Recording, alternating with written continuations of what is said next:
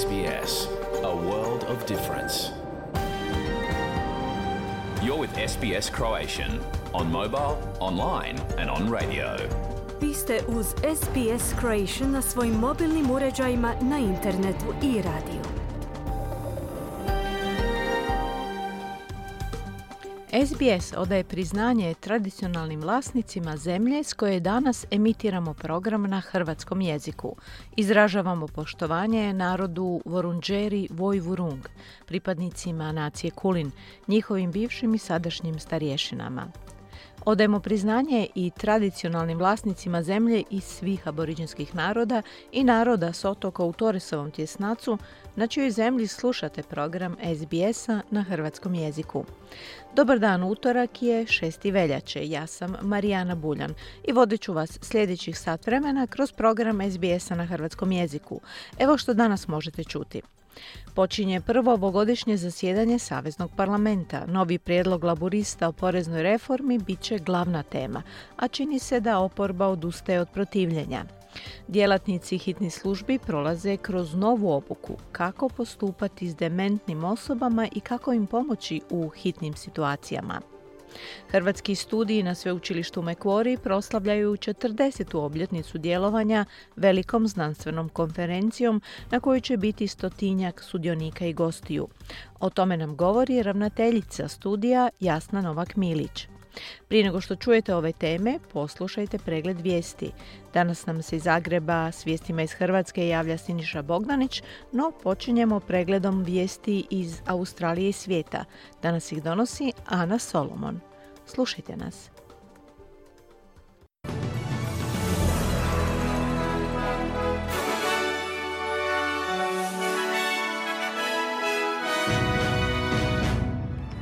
Današnjim vijestima poslušajte iz Buckinghamske palače objavljeno da kralj Charles boluje od karcinoma. Danas započinje prvo zasjedanje Saveznog parlamenta za tekuću godinu sa smanjenjem poreza kao prvom točkom dnevnog reda zastupnika i u Čileu i dalje bukti preko 150 požara, dok se broj smrtno stradalih popeo na 122.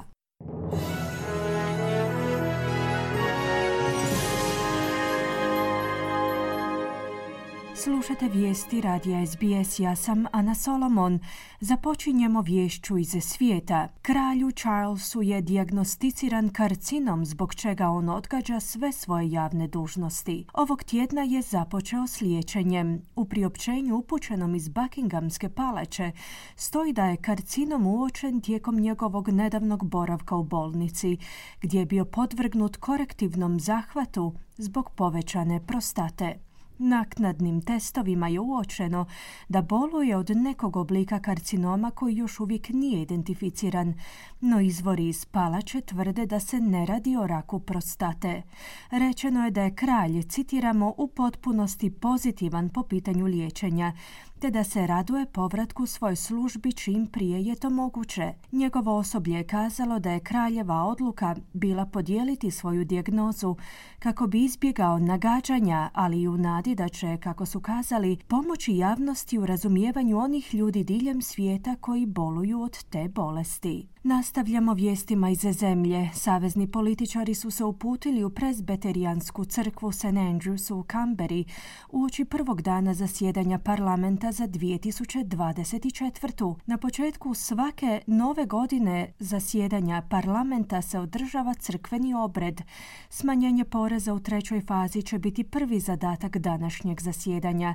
Slaburistima koji se pripremaju predstaviti svoju zakonsku reformu. Zakoni o odnosima na radnom mjestu, stanovanju i podmičivanju stranih dužnosnika će također biti razmatrani tijekom tjedna. Preko 16.000 grla stoke je ostalo u neizvjesnom položaju nakon što je vlada odlučila da se brod koji ih prevozi ne može vratiti na Bliski istok. Životinje su zaglavljene na brodu MV Bahia od isplovljavanja iz zapadne Australije 5. siječnja, da bi nedugo nakon toga bile vraćene zbog poremećaja u trgovinskim rutama na području Crvenog mora. Iz Ministarstva poljoprivrede, ribarstva i šumarstva su službeno odbili zahtjeve izvoznika za ponovni izvoz stoke dužom rutom. U ministarstvu nisu odredili naredne korake, dok savezni ministar poljoprivrede Murray Watt tvrdi da je na izvozniku da smisli brzo rješenje i za zapadnoaustralske podružnice skupine u kojoj se zalažu za dobrobite životinja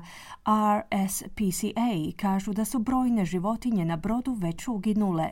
Iz skupine pozivaju vlasti da uklone preostale životinje s tog broda. Novo istraživanje ukazuje na podatak da je Australija prošle godine imala najveći broj smrtonosnih napada morskih pasa u čitavom svijetu, dok izolirana područja nose veći rizik od smrtnih slučajeva. Istraživanje međunarodnog dosija o napadima morskih pasa sveučilišta u Floridi pokazuje da su se smrtonosni napadi lani globalno udvostručili na deset zabilježenih napada diljem svijeta. Četiri od tih napada su se dogodila u Australiji, pri čemu surferi u podacima prevladavaju nad plivačima. U vladi Queenslanda se obvezuju na izgradnju preko 53.500 socijalnih stanova do 2046. godine. Tamošnji premijer Steven Miles je najavio program u vrijednosti od milijardu i 25 milijuna dolara kao najnoviju reformu u sklopu dugoročnog stambenog plana njegove vlade uslijed krize životnih troškova. Njegova objava je uslijedila nakon nedavnih izvješća koja otkrivaju da je Queensland vodeća savezna država u zemlji po porastu cijena stanarina, računa za struju, osiguranja i zdravstvenih usluga. Miles kaže da je novi plan uspostavljen temeljem istraživanja. We commissioned independent research to tell us exactly how many social and public houses we should have. Naručili smo neovisno istraživanje da nam kaže koliko bismo točno socijalnih domova trebali imati. Istraživanje je utvrdilo da nam treba još njih 53.500 do 2046. I upravo je to ono što namjeravamo postići našim planom. Sve se svodi na to da stanovnici Queenslanda imaju pristup cjenovno pristupačnim domovima. Ovim ulaganjem će se povećati broj cjenovno dostupnih socijalnih stanova koji će biti namijenjeni stanovnicima Queenslanda, izjavio je Miles. Slušate vijesti radija SBS, vraćamo se u svijet. U Ujedinjenim narodima su najavili pokretanje nezavisne istrage u području djelovanja njihove agencije za palestinske izbjeglice, koju će predvoditi bivša francuska ministrica vanjskih poslova Catherine Colonna. UN-ov glavni tajnik Antonio Guterres je kazao da će se revizija provoditi zajedno s već postojećom istragom UN-ovog ureda za unutarnje nadzorne službe. Privremeno izvješće bi trebalo biti dostavljeno koncem ožujka, dok će konačno izvješće biti objavljeno koncem travnja. UNRWA se našla u središtu pozornosti nakon što je 15 njenih najvažnijih donatora, uključujući i Sjedinjene države, obustavilo financiranje nakon što je Izrael optužio 12 od ukupno 13.000 osoblja te agencije da su umješani u napade Hamasa 7. listopada u Južnom Izraelu. UN-ov glasnogovornik Stefan Dujarik je kazao da će suradnja izraelskih vlasti koje su iznijele optužbe biti od ključne važnosti. The Secretary General notes that these accusations come at a time that UNRWA, the largest UN organization in the region, is working under extremely challenging conditions. Glavni tajnik napominje da ove optužbe dolaze u vrijeme kada UNRWA, najveća organizacija UN u regiji, radi pod iznimno teškim uvjetima kako bi pružila pomoć u spašavanju života oko 2 milijuna muškaraca, žena i djece u pojasu gaze, koji ovise o toj pomoći za svoj opstanak usred jedne od najvećih i najsloženijih humanitarnih kriza u svijetu, prokomentirao je Dujarik. Prošlog su tjedna iz ove UN-ove agencije objavili da će možda morati zatvoriti svoje operacije do konca veljače ako ne budu primali daljnje donacije. Stanovnici čileanske pacifičke obale pokušavaju dokučiti požarnu oluju u kojoj su poginule više od 122 osobe, dok se samo u Vinja del Maru najmanje 190 njih još uvijek vodi nestalima. Tri dana nakon izbijanja požara, djelatnici službi za zaštitu i spašavanje još uvijek pronalaze tijela zakopana pod olupinama u Valparaisu i Vinja del Maru. Jacqueline Atenas je pobjegla od požara s ruksakom na leđima, budući da joj je kuća u potpunosti uništena. It burned like someone was throwing gasoline on the houses. I don't understand what happened. Gorjelo je takvim intenzitetom kao da ih je netko polio benzinom. Ne razumijem što se točno dogodilo.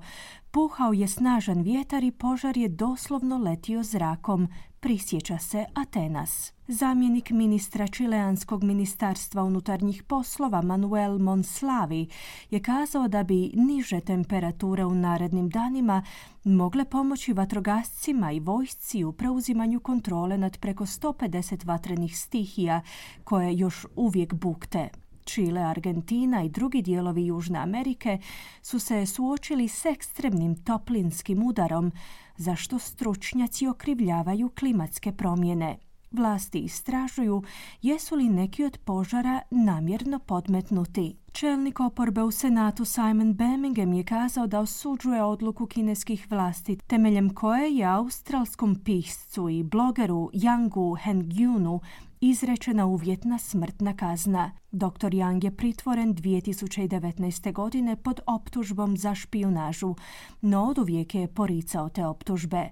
Ministrica vanjskih poslova Penny Wong je kazala da joj je rečeno da bi ova uvjetna kazna nakon dvije godine mogla biti zamijenjena doživotnim zatvorom. Birmingham je izjavio da treba istražiti sve pravne puteve kako bi mu se pomoglo. I'm sure Australians will be aghast and appalled at the decision of Chinese authorities to level a sentence of this nature against an Australian citizen. Siguran sam da će Australci biti užasnuti odlukom kineskih vlasti da izreknu ovakvu jednu kaznu nekom australskom državljaninu. Dr. Yang Hengyun je proživio pet godina nepravednog pritvora u neizvjesnosti i sada se suočava s mogućnošću doživotne robije. Ova se obitelj suočava s mogućnošću da se više nikada ne ujedini sa svojom voljenom osobom, poručio je Birmingham.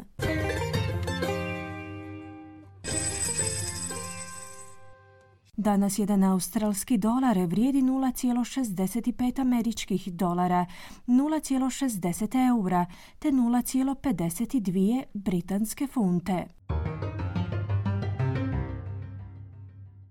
Na koncu kakvo nas vrijeme očekuje tijekom današnjeg dana u većim gradovima Australije. Perth sunčano uz najvišu dnevnu temperaturu do 32 stupnja Celzija. Adelaide djelomična na oblaka 25. Melbourne također djelomično oblačno i 21 stupanj. Hobart slični vremenski uvjeti i djelomična na oblaka te 21 stupanj. Canberra obilne oborine 23. Sidney pljuskovi uz snažne udare vjetra te 27 stupnjeva. Brisbane djelomično oblačno 33 i na posljedku Darwin gdje će prevladavati sunčano uz najvišu dnevnu temperaturu do 33 stupnja Celzija. Slušali ste vijesti radija SBS. Za više vijesti posjetite SBS News.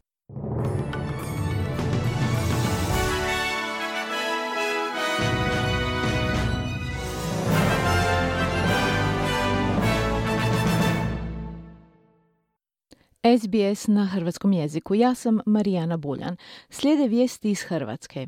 Premijer Plenković ponovio je da ne odustaje od Ivana Turudića kao kandidata za glavnog državnog odvjetnika. Odbio je i sjednicu Vijeća za nacionalnu sigurnost koju predlaže predsjednik Milanović. Stranka Centar prijavila je vladu i premijera Europskoj komisiji i Europskom parlamentu zbog izmjena zakona o kaznenom postupku.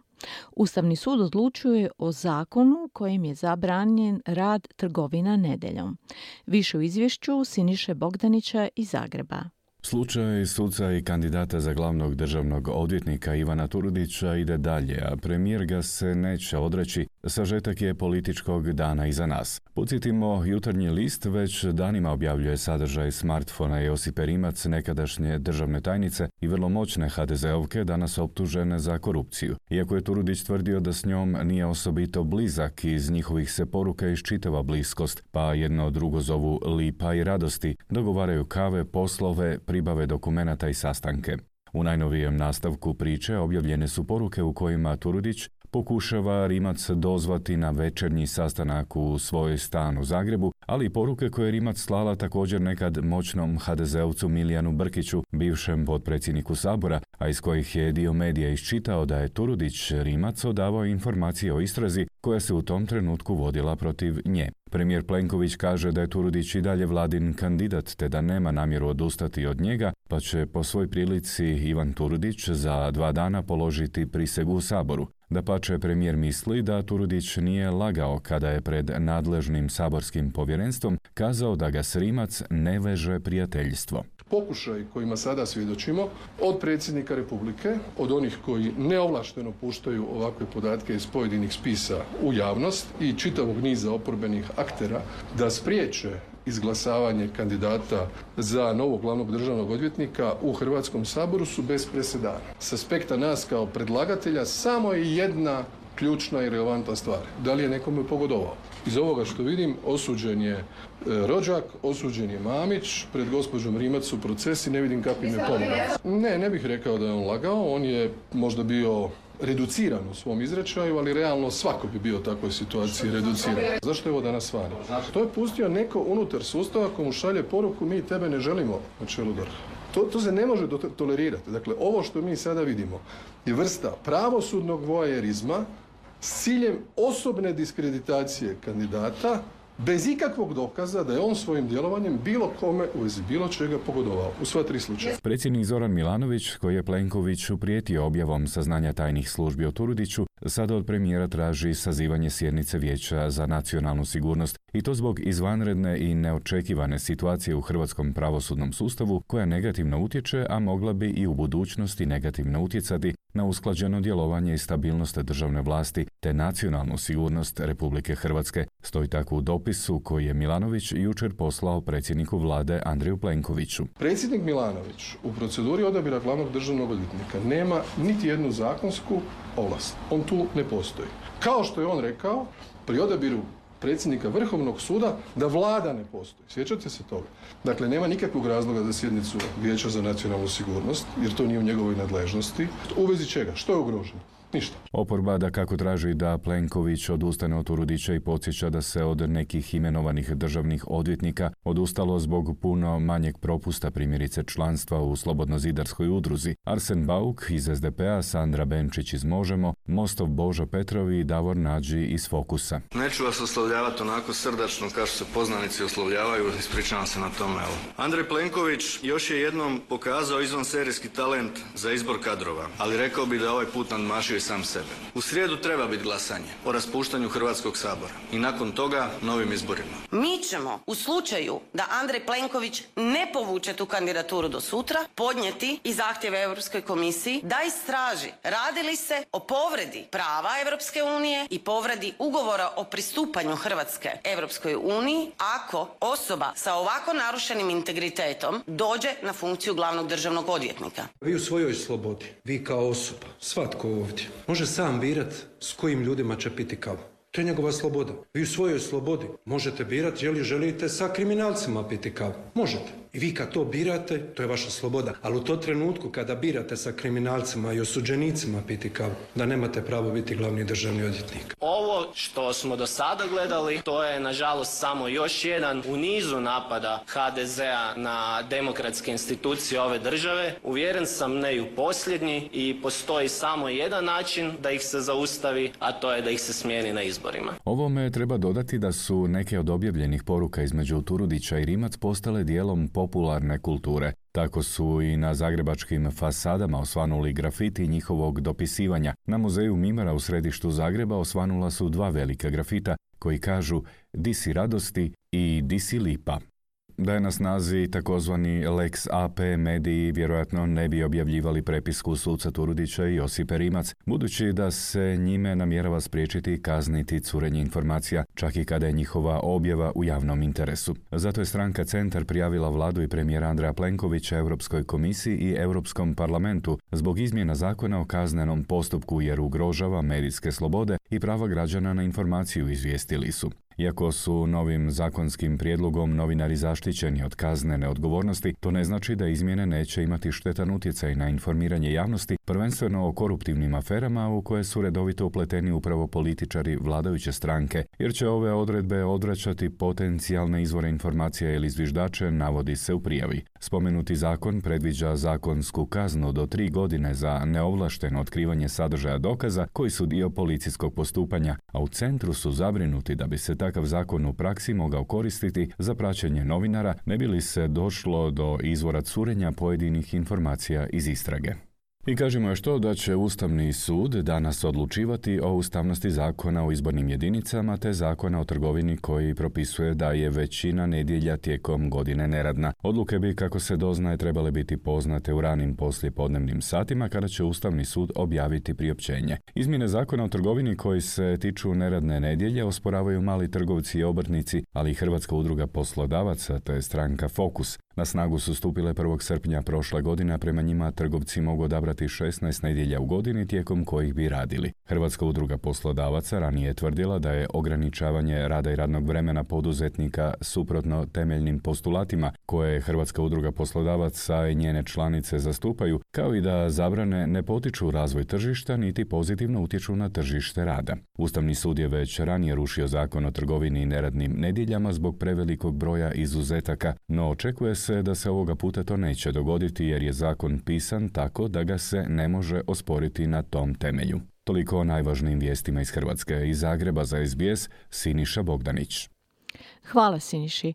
I toliko u vijestima u ovom programu. U nastavku govorimo o tome što se očekuje danas u parlamentu, o novoj obuci kroz koju prolaze djelatnici hitnih službi u Australiji, te o velikom znanstvenom skupu posvećenom Hrvatima i Hrvatskoj koji se ovaj tjedan održava u Sidniju. Ostanite izdalje uz SBS na hrvatskom jeziku. SBS na hrvatskom jeziku, ja sam Marijana Buljan. Okrećemo se sada australskim aktualnim temama. Čini se da je Savezna oporba spremna podržati laboristički prijedlog treće faze porezne reforme, koja se odnosu na prvotne planove proširuje na milijune ljudi s niskim i srednjim primanjima.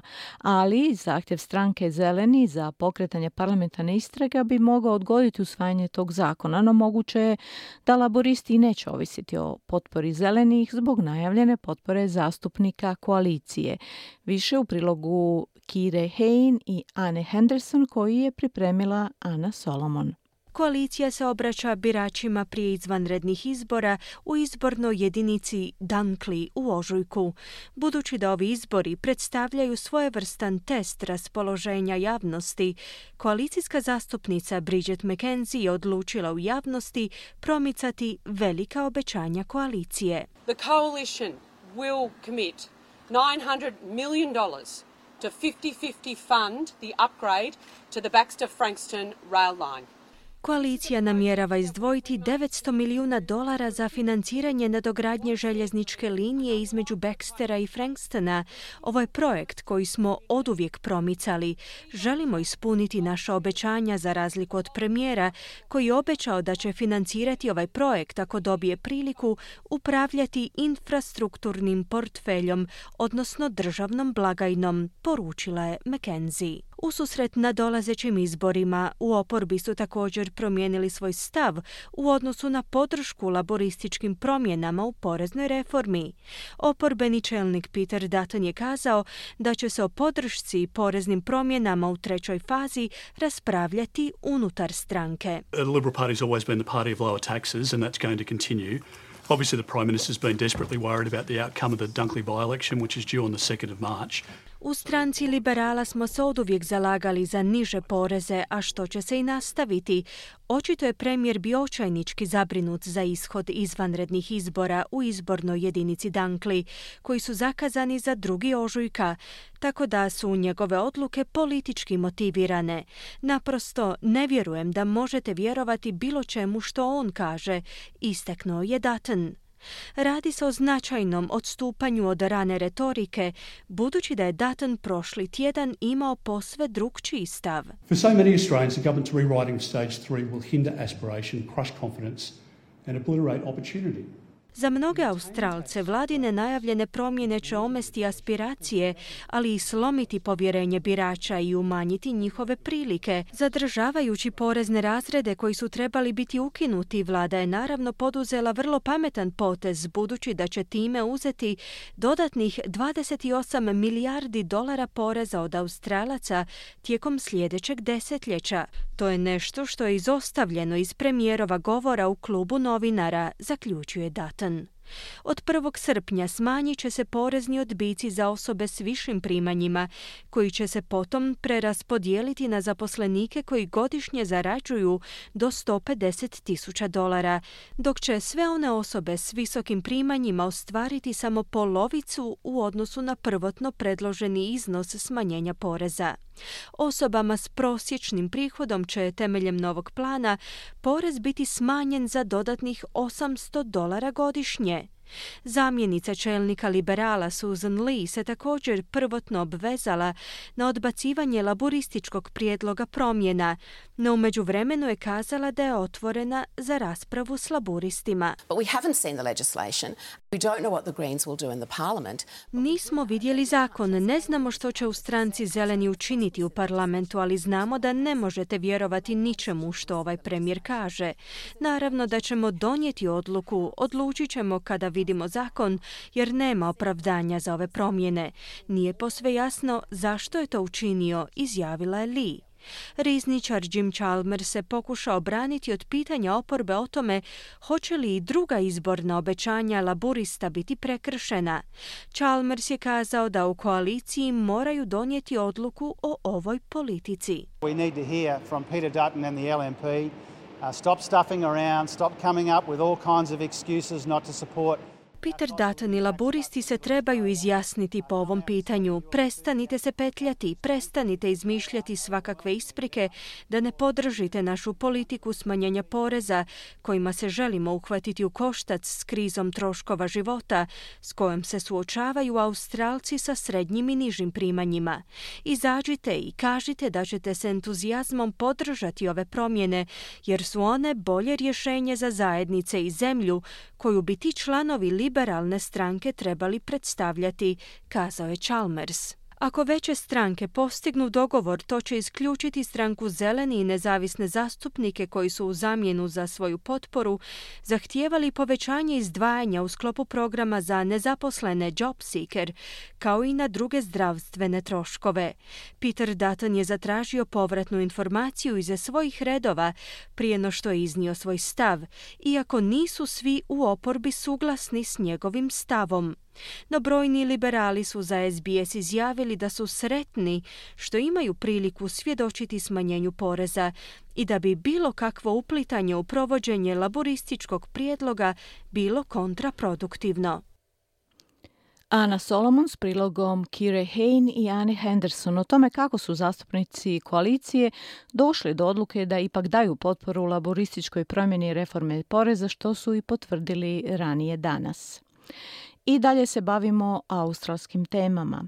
Novi program obuke ima za cilj pomoći djelatnicima radnih, hitnih službi poput hitne pomoći policije da učinkovitije reagiraju na pozive koje su povezane s osobama koje boluju od demencije. Novi tečaj koji provodi Dementia Training Australia, a koji podupire vlada, osmišljen je kako bi poboljšao svijest o vrstama ponašanja dementnih osoba. Prilog Aleksa Anifantisa za naš je program pripremila Mirna Primorac.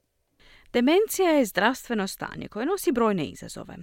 Može utjecati na pamćenje ljudi i njihovu sposobnost da percipiraju svoje okruženje. Marie Alserd, voditeljica organizacije Dementia Support Australia, objašnjava neke od promjena koje ljudi koji pate od demencije mogu doživjeti. People can have sensory changes which means their spatial awareness might change, and so they might have trouble uh, finding their way navigating through, again, familiar spaces. Osobe mogu imati senzorne promjene, što znači da im se prostorna svijest može promijeniti, pa bi mogli imati problema s pronalaženjem puta i prolaskom kroz poznate prostore. Ali ljudi postaju vrlo zbunjeni. Ta zbunjenost može dovesti do osjećaja anksioznosti, a ta anksioznost može se manifestirati kao uzbuđenje ili agresija. I to je opet zbog njihove nesposobnosti da razumiju okolinu i što se događa oko njih, kazala je Alserd. Ali ti izazovi mogu utjecati i na ljude oko njih. Jedan od primjera su djelatnici hitnih službi koji mogu biti pozvani da pomognu pacijentima oboljelima od demencije na mjestima poput bolnica ili domova za starije osobe. Isabel Mayer je izvršna direktorica organizacije Dementia Training Australia. The government has decided to um, fund a special initiative to provide bespoke training for emergency services Vlada je odlučila financirati posebnu inicijativu za pružanje prilagođene obuke za hitne službe, policijske snage, službenike hitne pomoći i bolničare diljem Australije kako bi poboljšali svijest o vrstama ponašanja koje se često manifestiraju kod osoba oboljelih od demencije, kazala je Mayer. Ona kaže da je cilj jednosatnog internetskog tečaja pomoći djelatnicima službi hitne pomoći da budu bolje opremljeni za smirivanje situacija koje vrlo lako mogu eskalirati. So the course is a very short course. It's very focused on understanding what happens to the brain. It's also focused on de-escalation strategies Tečaj je vrlo kratak, usmjeren je na razumijevanje što se događa s mozgom. Također je usmjeren na strategije deeskalacije kako bi oni mogli smiriti situaciju, čuvati ljude od ozljeda i osigurati da osoba koja živi s demencijom bude zbrinuta, dodala je Mayer. Prema Australskom institutu za zdravlje i dobrobit 2022. godine više od 400 tisuća ljudi patilo od demencije. Veliki broj njih dolazi iz kulturološki jezično raznolikih zajednica, te im engleski nije prvi jezik. Demencija može utjecati na način komunikacije dvojezične osobe na njihovom drugom jeziku, pri čemu mnogi gube vještine govora engleskog jezika. Marie Alsed iz organizacije Dementia Support Australia objašnjava zašto je važno uključiti poruke za ljude različitog etničkog podrijetla. It's really important that we use a wide range of mechanisms to ensure that people understand that it is possible to stay at home uh, with dementia Stvarno je važno da koristimo širok spektar mehanizama kako bismo osigurali da ljudi shvate da je moguće duže ostati kod kuće s demencijom. I zato je zaista važno pružiti pomoć tim ljudima prije nego što dođu do svojih granica. Zato se te poruke dijele na drugim jezicima, a mi koristimo mreže naših zajednica da prenesemo te poruke, kazala je Alsed. Isabel Mayer iz organizacije Dementia Training Australia kaže da ovaj novi internetski tečaj također pruža metode za one koji prvi reagiraju na pozive za pacijente koji možda ne govore engleski jezik. Kaže da su te metode uglavnom usmjerene na govor tijela. So one of the things that we've produced as part of the training that we're discussing is um, just a, a guide to dementia friendly communication that's not dependent on um, Jedna od stvari koje smo izradili kao dio obuke o kojoj razgovaramo je vodič za komunikaciju prilagođenu demenciji koja ne ovisi o tome da li ljudi govore engleski jezik. Radi se o uspostavljanju odnosa s osobom, jer nije često slučaj da ćete naći čak i u ustanovama za stambeno zbrinjavanje nekoga kod govori njihov materinji jezik, dodala je Meyer. Ona dodaje da je prilično uobičajeno da ljudi različitog podrijetla koji pate od demencije pokušavaju komunicirati govorom tijela. Ona kaže da se tečaj bavi i ovim pitanjem. One of the things our course teaches is to be aware of when someone with dementia is communicating with you in a non-verbal way.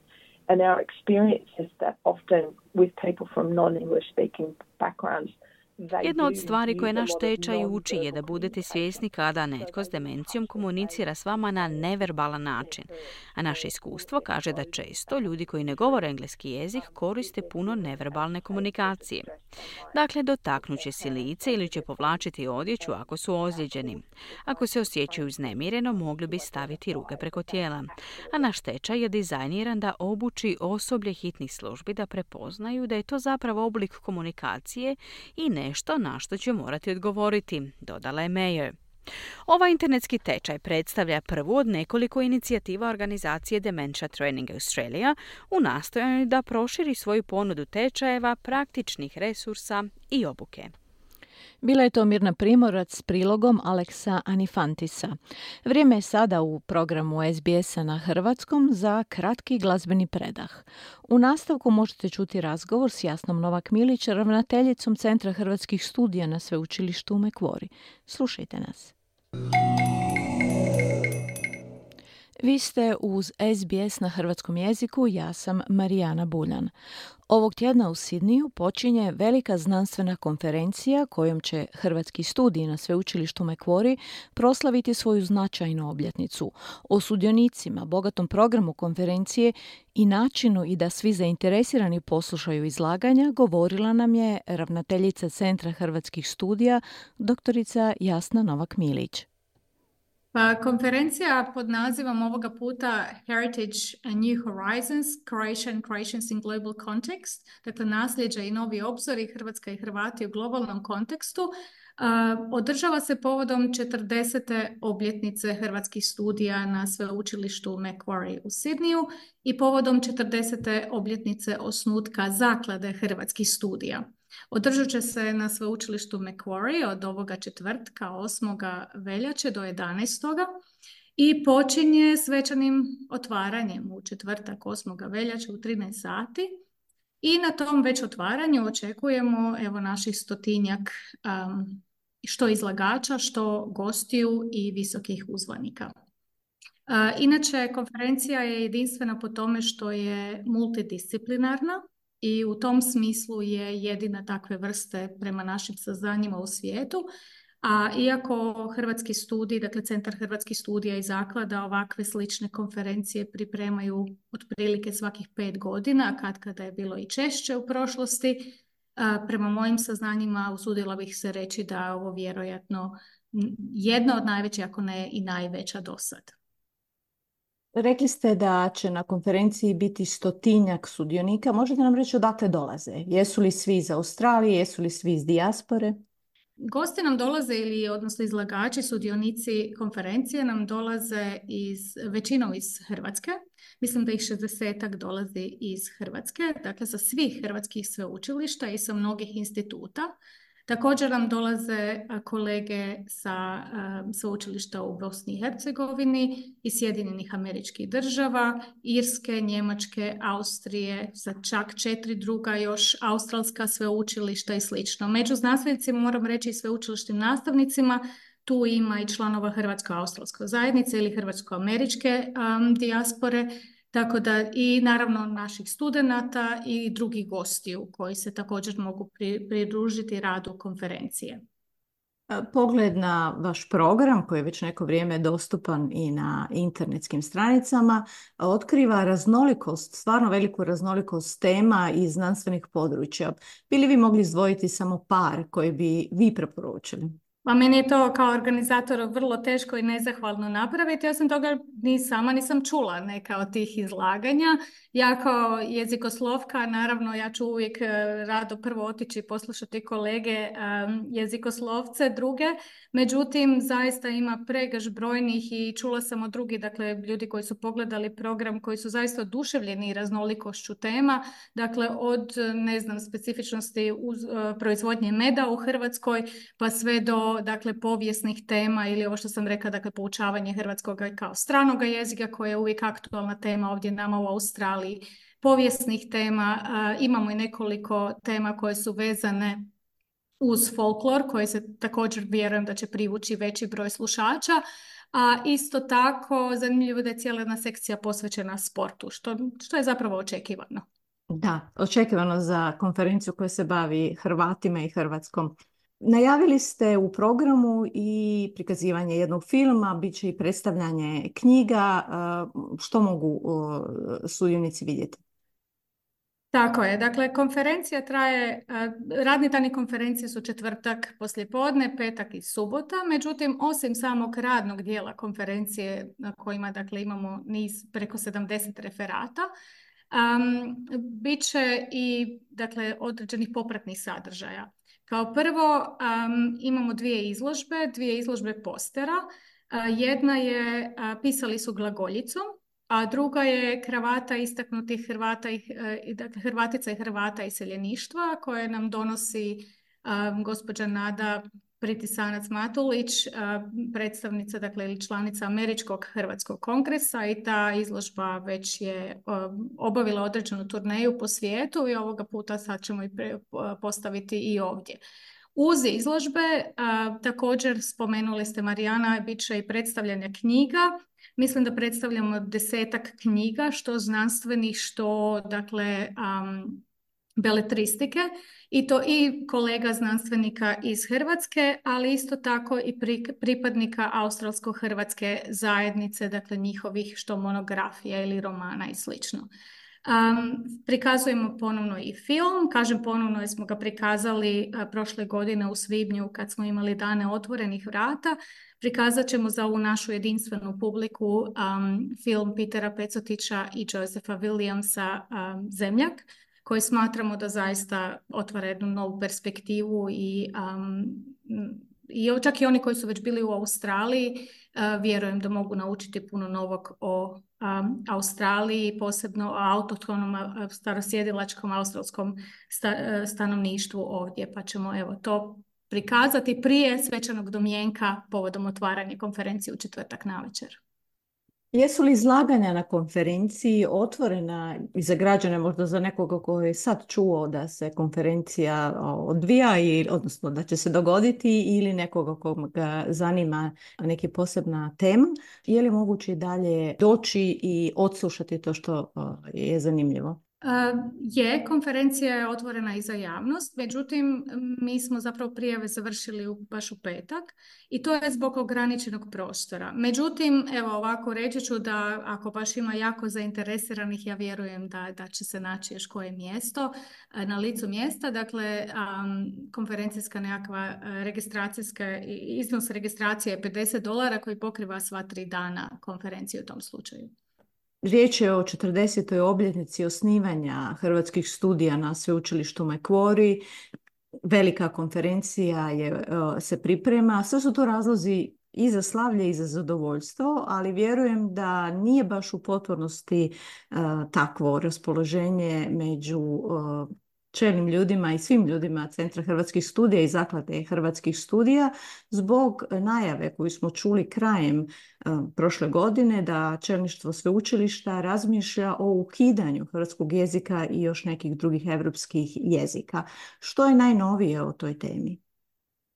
Pa ja bih prvo rekla naravno da kad smo primili vijesti prošle godine u listopadu da je da kako to malo narušilo atmosferu oko organizacije ove konferencije za koju smo uvijek planirali da bude i veća i eto malo drugačija možda neko, nego prijašnje e, jer smo ostalo htjeli proslaviti useljenje u novu zgradu i slično i sve to dakle te, te vijesti koje smo primili su malo e, nekakvu sjenu bacili na cijelu situaciju. Međutim, e, što god da se događalo sada sa hrvatskim studijima, ništa ne može zapravo poništiti činjenicu da hrvatski studiji um, djeluju i rade uspješno u Australiji 40 godina i to isto tako vrijedi za zakladu hrvatskih studija. Tako da, um, je li pred nama neizvjesna budućnost? Je, međutim, mi sada odlučili smo proslaviti ono što smo do sad napravili i ovo što radimo sada, Odaziv je, vidite i sami, više nego izvrstan. Dakle, mi očekujemo na dnevnoj razini više od 100 sudionika konferencije. A ono što još nismo spomenuli, usto se još održava i velika gala večera u petak na večer na kojoj će biti prisutno e, više od 160 pripadnika Hrvatske zajednice i naših gostiju e, koje sam spomenula prije iz Hrvatske i drugih dijelova svijeta. Tako da, a novih najava nema zapravo još i mi ove godine smo najnormalnije upisali novu generaciju studenata s, s jedinim izuzetkom da se ne upisuju u program diplome, međutim i program A predmeta i B predmeta, izbornih kolegija i među institucionalnih izbornih kolegija sve dakle ide kao i prije i do novih vijesti tako je kako je. Nadamo se da će vijesti biti dobre i da će konferencija biti uspješna. Zahvaljujem vam na vremenu i na informacijama. Hvala najljepše, Marijana. Čuli ste doktoricu Jasno Novak Milić, ravnateljicu Centra hrvatskih studija na sveučilištu Mekvori, gdje u četvrtak 8. veljače počinje višednevna znanstvena konferencija. Na konferenciji će biti riječi i o podučavanju hrvatskog jezika kao nasljednog jezika, a udruga učitelja hrvatskog jezika iz Viktorije obraća se ovih dana hrvatskoj zajednici kako bi ukazala na problem i važnost očuvanja hrvatskog jezika. Evo njihove poruke. Znate li da broj učenika hrvatskog jezika svake godine opada? Broj učenika u 11. i 12. razredu je vrlo nizak. Ako se broj učenika u svim razredima ne poveća, akreditacija hrvatskog jezika kao maturalnog predmeta je u opasnosti. 2027. godine hrvatski kao maturalni predmet neće postojati. Ako vam je stalo da se akreditacija hrvatskog jezika ne izgubi, upišite svoju djecu na nastavu hrvatskog jezika u školu Victorian School of Languages. Nastava se održava u ovim centrima. North Geelong Secondary College, Killer Downs College, Menton Girls Secondary College i Bayside Secondary College. Upisi su u tijeku. Moguće se upisati na internetskoj stranici Viktorijske škole jezika, odnosno Victorian School of Languages. Stoji u poruci udruge učitelja hrvatskog jezika u Viktoriji. SBS SBS SBS SBS SBS SBS Radio. A nakon ove poruke ostaje nam još samo podsjetiti se na vijesti dana.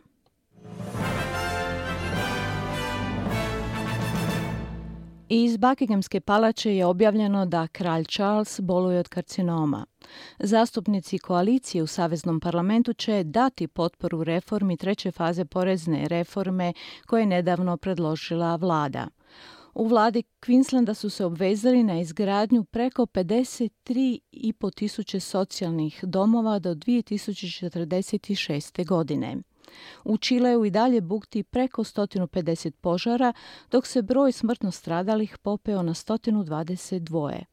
Premijer Plenković ponovio je da ne odustaje od Ivana Turudića kao kandidata za glavnog državnog odvjetnika u Hrvatskoj. On je odbio i sjednicu Vijeća za nacionalnu sigurnost koju je predložio predsjednik Milanović.